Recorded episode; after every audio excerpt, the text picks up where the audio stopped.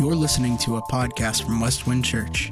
For more information, visit our website at westwindchurch.org.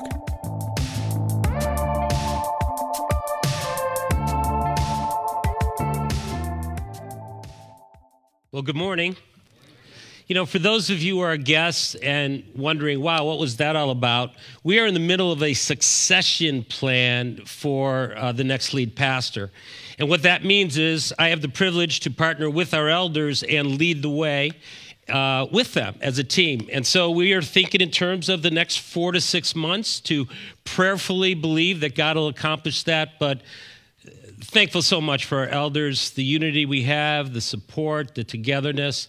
I want to say, too, about our elders' wives, what a blessing to know just in the past few weeks, gathering together for fellowship, sharing their stories, praying together, really becoming um, all that we could dream of for elders' wives. So, to our wives, thank you for that as well. So, we want to encourage you. A succession plan is the ideal way to pass the baton from one pastor to another. And so, again, there's a fair amount of guests this morning. Uh, Ellen and I are uh, called to overseas missions. We uh, look to uh, serving in Africa full time, uh, Ethiopia in particular. So, we are so thankful for a church that believes in that succession and trusting God for a great future. So, if you have your Bibles, uh, please turn to uh, 1 Thessalonians 2. And again, as John said, uh, one of the distinctives of uh, Westwind is we're just Bible focused. And, you know, the gift that we have, Genesis to Revelation, the Word of God, uh, to grow in the grace and knowledge of our Lord and Savior Jesus Christ. We believe a book study, you know, verse by verse, chapter by chapter, is, is the way to teach God's Word. So, the series title, When God Builds a Church, we're going to spend two weeks talking about disappointment with God. And so, Philip Yancey, many of you know that name, uh, quite an author over the past decades. He wrote a book with that title, and I thought, well, I'm going to play off of it.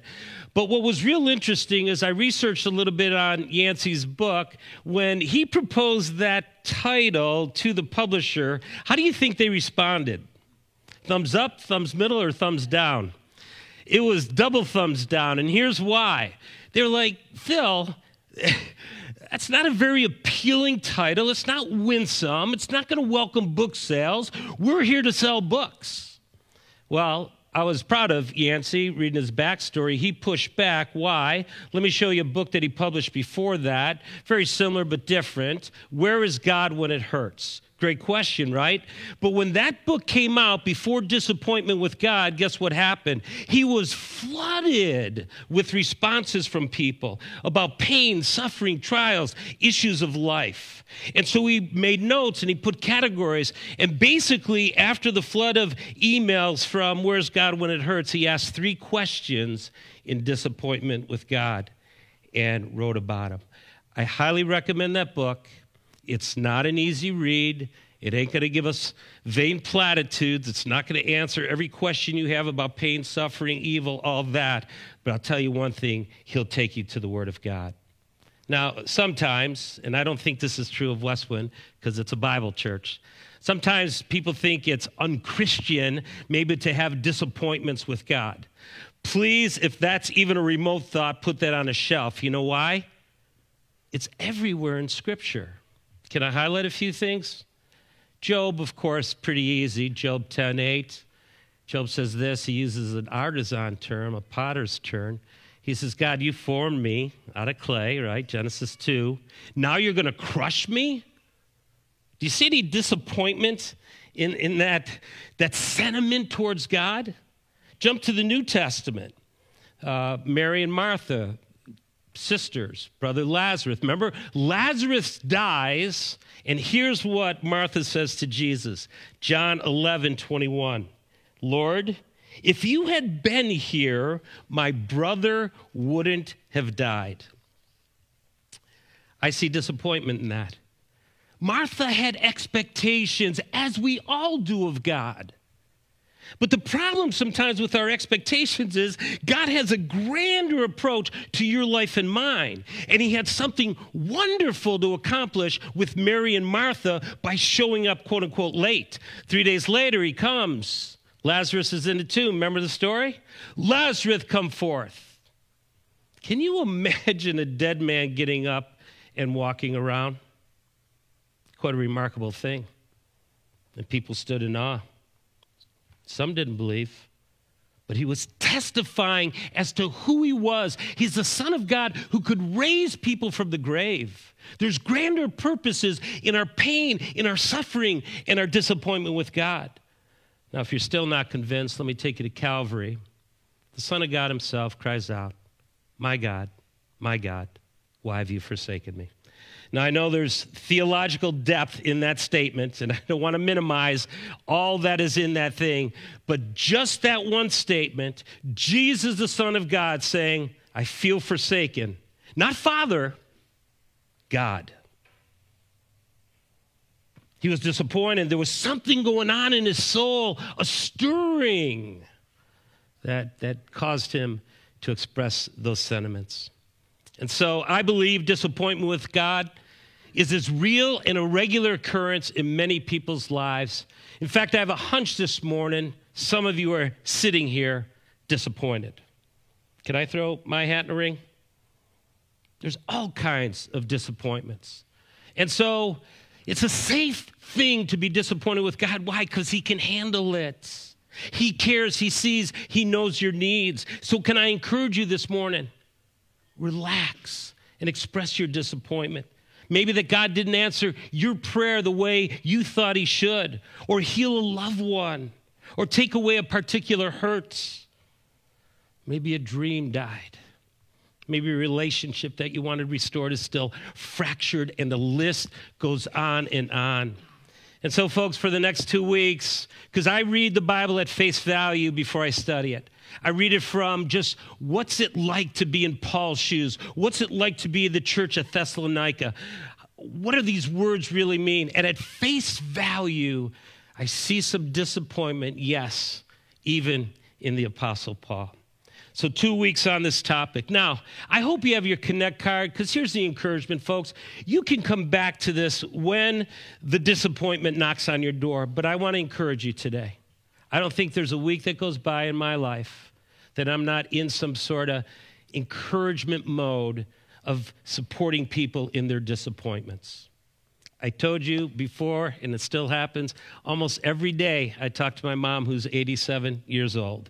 And probably in that 30 minute conversation every day, there's at least one disappointment.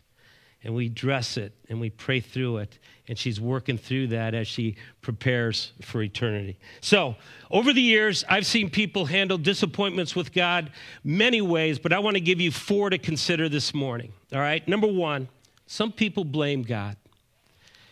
And again, I'm not trying to be hard on people. I know life is tough, okay? But the former and late physicist Stephen Hawking said this 9 11 proves there's no God. Is that true? Is what happened in Florida a testimony against God? It's tragic, folks. Dozens of lives are lost, great calamity. And I know it's hard to put the pieces of the puzzle together today, especially if you have loved ones or families or people that you're concerned for down there. But we have to wrestle through it. And I don't believe biblically it. Uh, puts God on a shelf and says, because there's calamity, uh, he doesn't exist. Now, I'll tell you, going all the way back to the Old Testament, some would suggest Job is the first book written in the Bible, the great patriarch. Here's what happened in his calamity. His, his wife came to him and said, Hey, Job, this is too tough. This is too hard. You can't believe in a God like this. And here's what she says Curse God and die. Those are hard words. But you can empathize with Job's wife. He watched a lot, she watched a lot happen. 10 children lost their lives. Her husband was smitten with disease and boils. There was great calamity. I can imagine I could say that. I hope I would repent of it. But fortunately, Job had enough spiritual wherewithal, relationship with God. Look what he says. He says, You speak as a foolish woman speaks. Should we accept only good from God and not adversity? Throughout all this, Job did not sin in what he said. Wow. I mean, to his credit, right? Recalibrating, working through the tension. God, where are you when it hurts? Secondly, some people blame faith. And this one really saddens me. There's a movement within Christendom. I've come across it too much, especially overseas. It's name it and claim it, right? and somehow that it's not God's will that you suffer any kind of calamity in life, whether it be physical pain, emotional, psychological. And the reality is, the Bible doesn't even suggest that remotely. So let's dispel it, okay? I had a dear friend in Virginia, dear, dear friend. His daughter was terminally ill, and he went from one faith healer to another.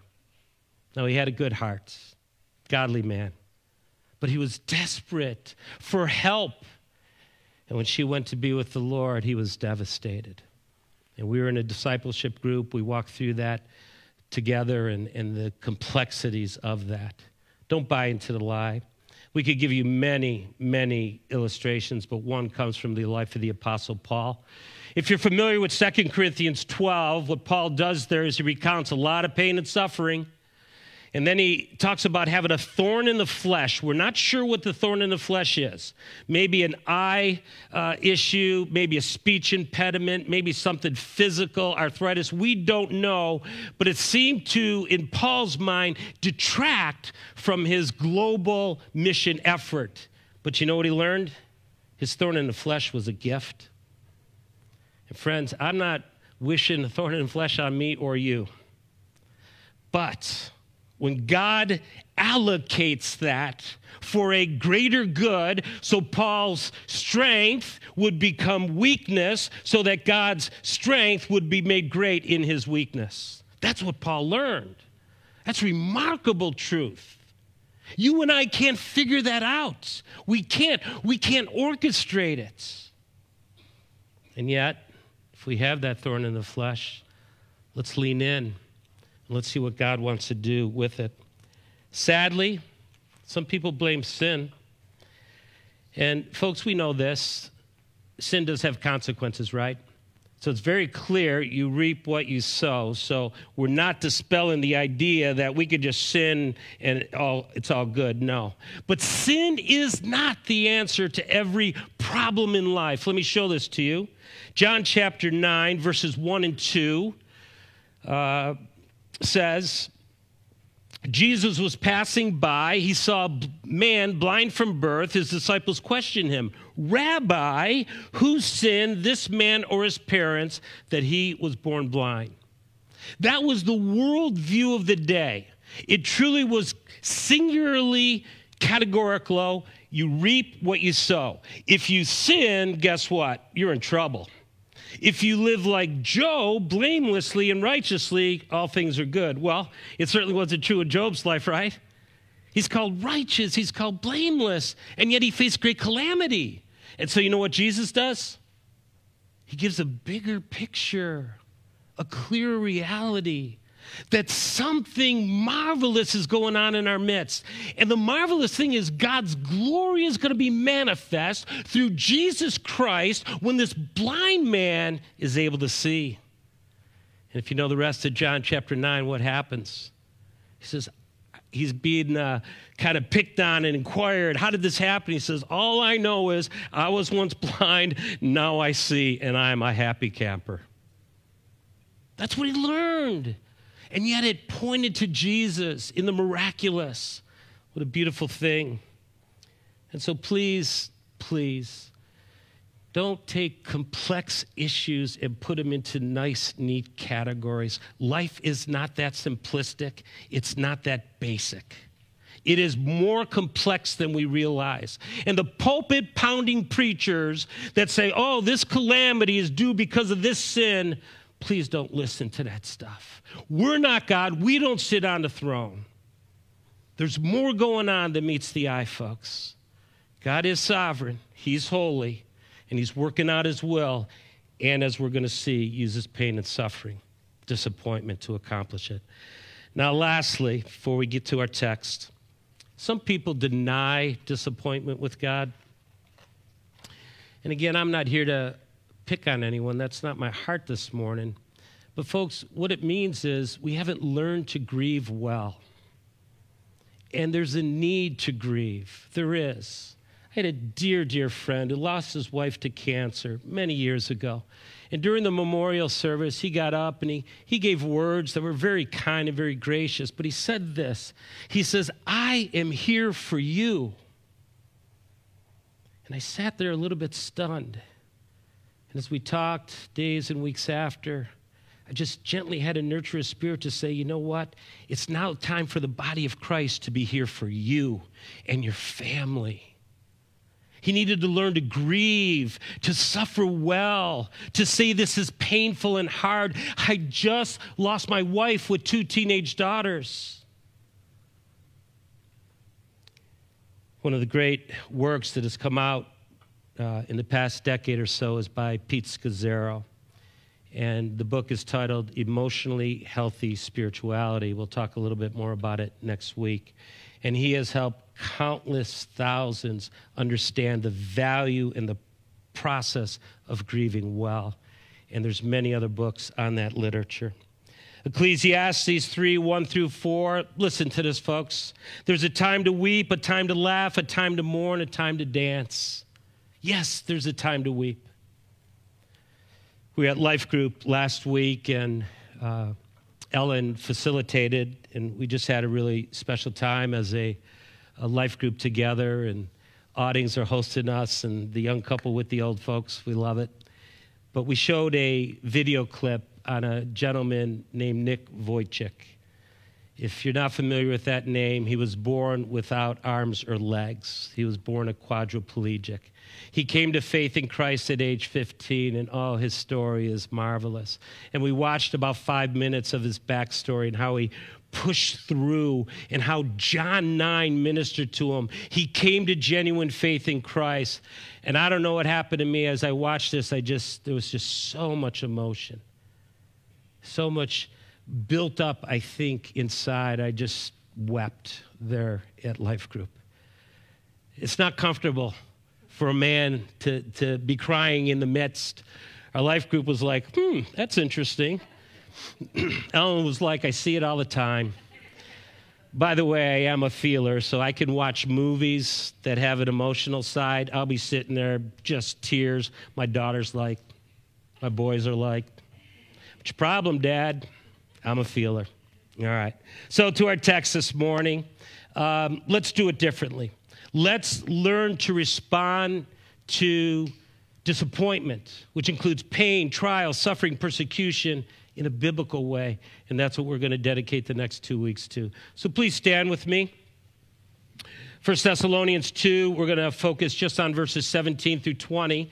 And what I'm going to try to do this morning is go 50,000 feet, and then next week we're going to unpack it a little bit more. So these two talks are in tandem, all right?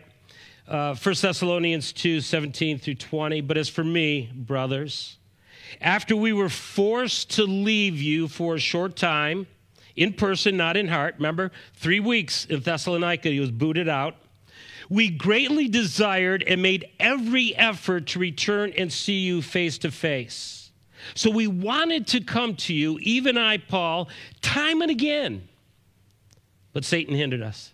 Do you see the disappointment?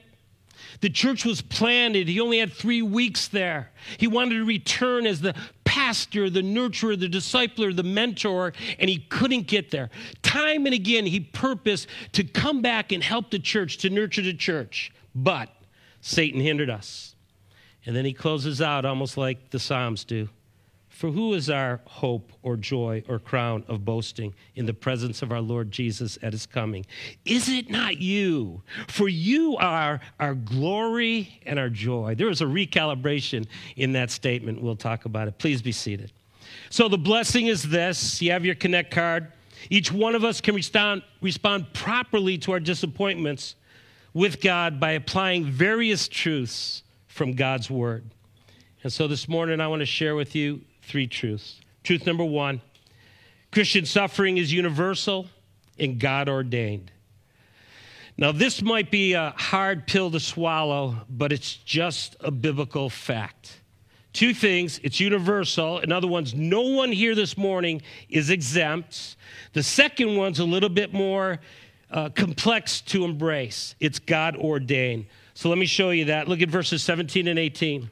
But as for us, brothers, after we were forced to leave you, and the word there is after we orphaned you, that's what Paul is feeling right now, for a short time in person, not in heart, we greatly desired and made every effort to return and see you face to face. So we wanted to come to you, even I, Paul, time and again, but Satan hindered us. Last week we looked at a few, or two weeks ago, we looked at a few metaphors from the Apostle Paul. He says he came as a nursing mother. Remember that? A nursing mother does what? Cares, nurtures, supports, takes care of the infant. Then he came as a father, remember?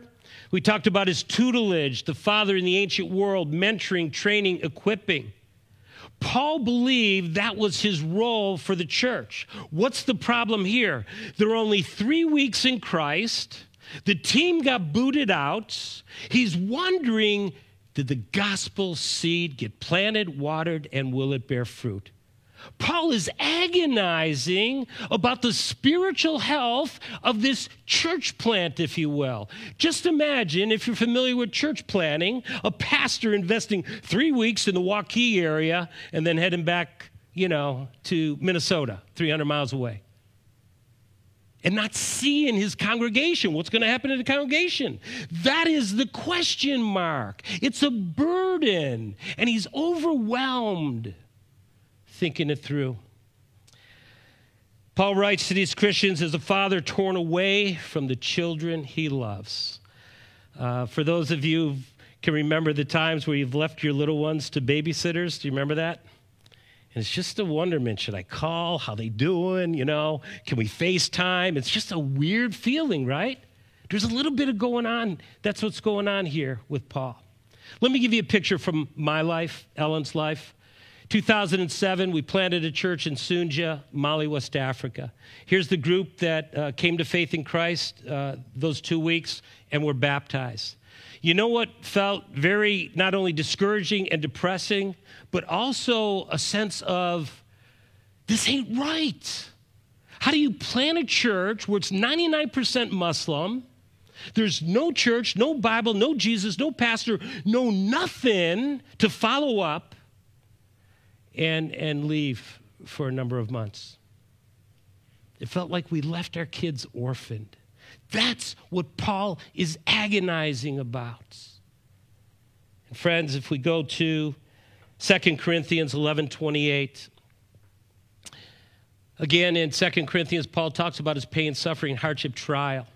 He talks about what God did through that, through his uh, weakness, he became strong in God. But here's what he says after he recounts all of his pain, trials, and suffering.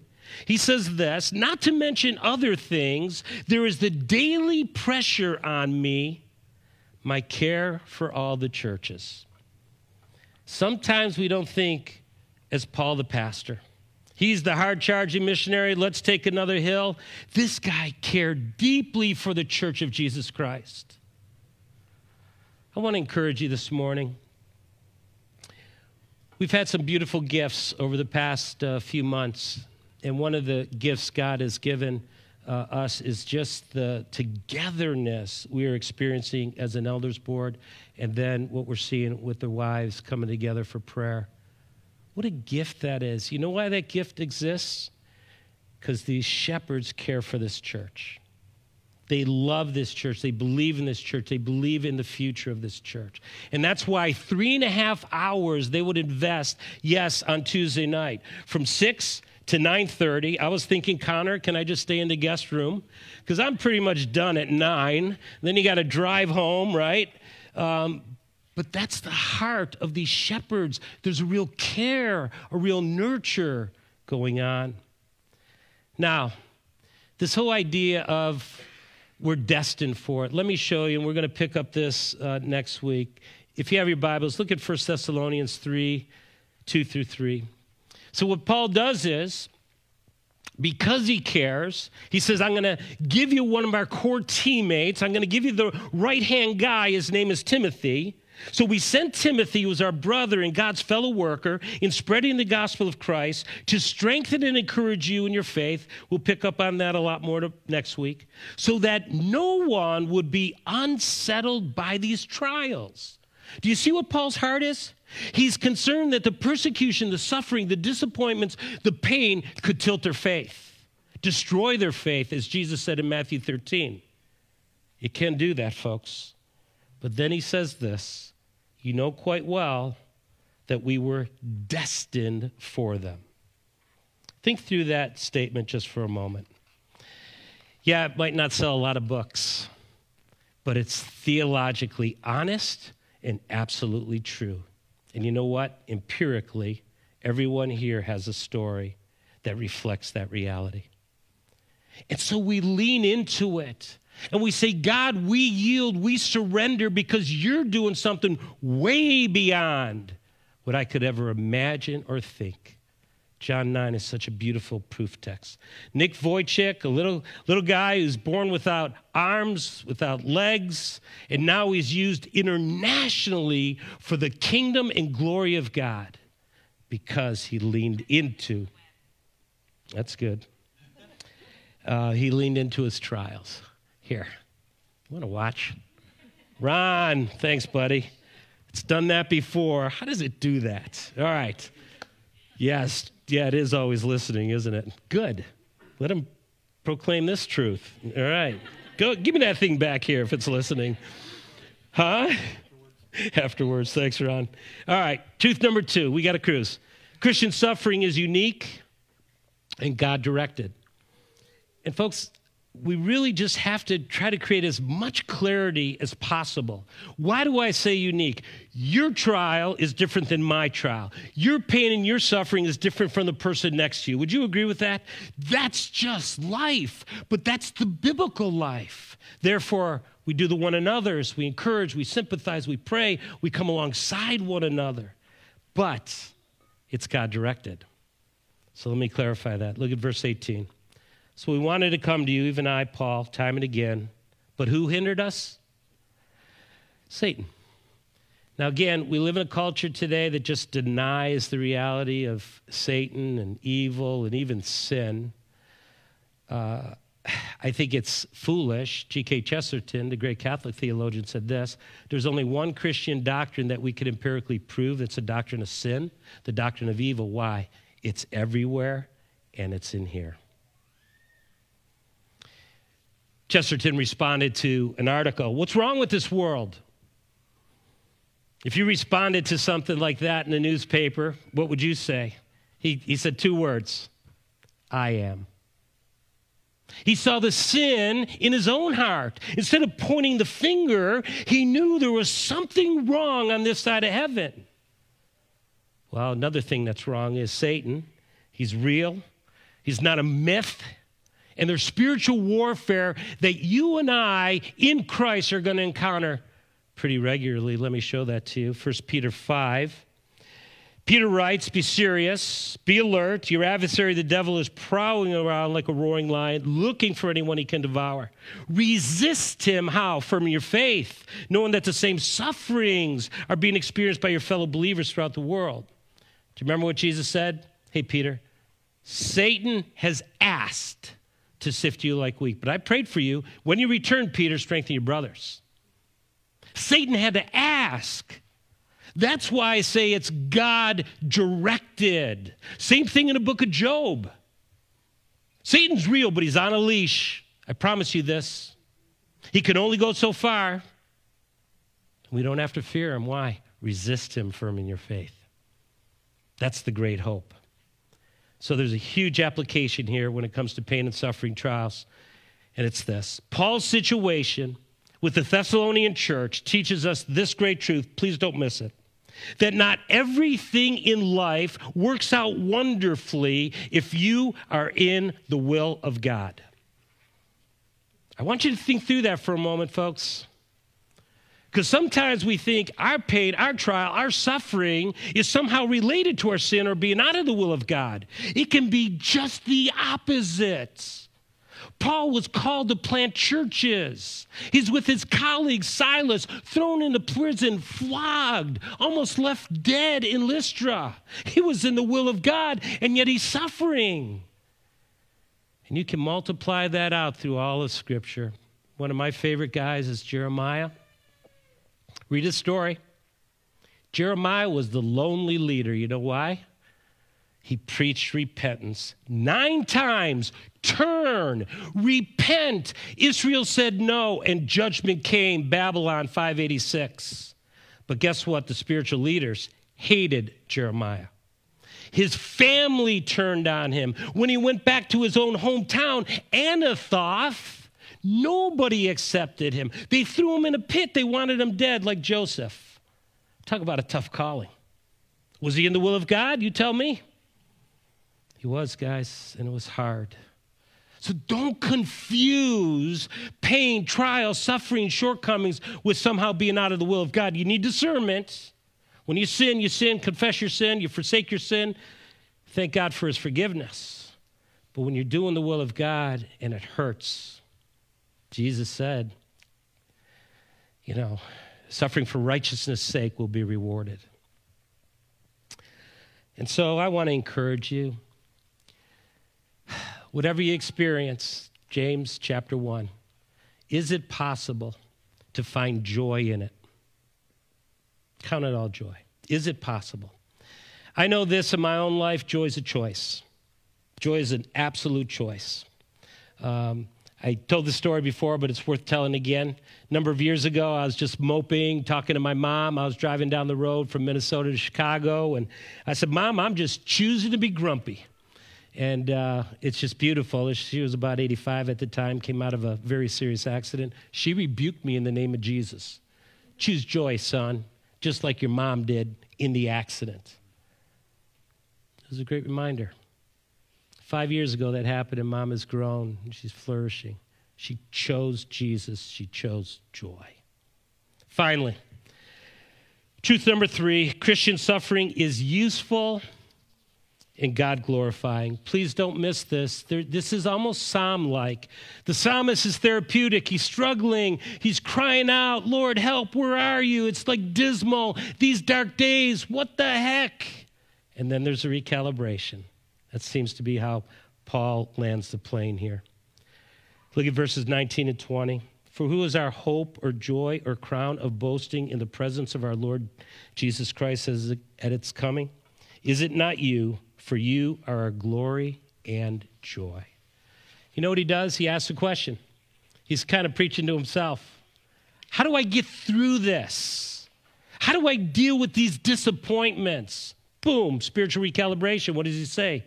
Who's our joy? You are. Who's our hope? You are. Who is going to be celebrated when Jesus Christ returns? You are. So he's pointing to the church and he's saying, I have hope. You know why I have hope? Because I believe there's continuity. I believe you're a genuine church. I believe you're a model church. You know why he has joy? Because he's choosing it. His circumstances were not joyful. He chooses joy. But, folks, the kicker in this passage is this it's the return of Jesus Christ. Who's our crown?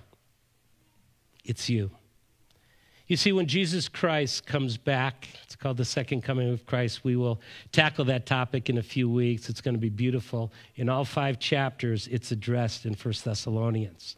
When Jesus Christ comes back, there's some great things that are going to happen, right? Hopefully, one, Matthew 25, 21, there's rewards. That's what the crown is. The crown is a stephanos crown that an emperor would give uh, someone in a arena, gladiators, athletes, and so forth. So there's coming a day. Just imagine standing before the Lord. He puts on the stephanos crown, And he says, Well done, good and faithful servant. Well done, you ministered to the Thessalonians. Three weeks, the gospel took root. You pastored them, you nurtured them, you shared your life, you shared your heart, you gave your all. Here's your joy, here's your hope, here's your crown. Friends, that's the picture. So, can I encourage you this morning? Paul's reward had nothing to do with finances the Dow Jones, the 401k. It had nothing to do with fame, popularity. Paul's ultimate, ultimate reward was who? Seeing believers come to faith in Christ and grow in the knowledge of God and bear much fruit for God's glory. What's true of Paul is true of you and me. Just investing in one person seeing her life flourish for the kingdom and glory of God, one day I will stand and say, Wow, there's a person, my hope, my joy, my crown. There's another person, my hope, my joy, my crown. That's a gift, folks, and that's something worth living for. Would you agree? What a beautiful thing. And so, in closing, the Bible is clear. There are no easy answers to our disappointments with God. I'm not an easy answer guy. This is complex. This is hard. This takes soul searching and prayer. But get into the word as Yancey encouraged. Get into the word as we did this morning and let God speak grace and truth into your life. And so we have a choice. Would you agree? And the choice is this to remain faithful or not. That's our choice. Paul chose joy. He chose hope. He chose eternity. Eternity's coming. Compare eternity to this brief moment in history. Your life, 70, 80 years at best. Here one minute, gone the next. A vapor. It's a choice. And that's the cue to the worship team to come on up. Amy was sitting on her seat. I think that was the word. That's just a side note between us. Go, Joe you guys, who cares, right? so, can I can I encourage you for this thought as as they prepare to lead us in worship?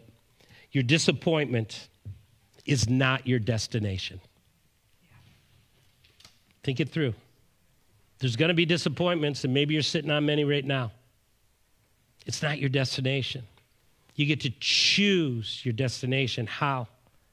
Leaning in as Paul did coming to a theological worldview, you know what? God destined this in a very unique way in our life to do what? Form Christ in you.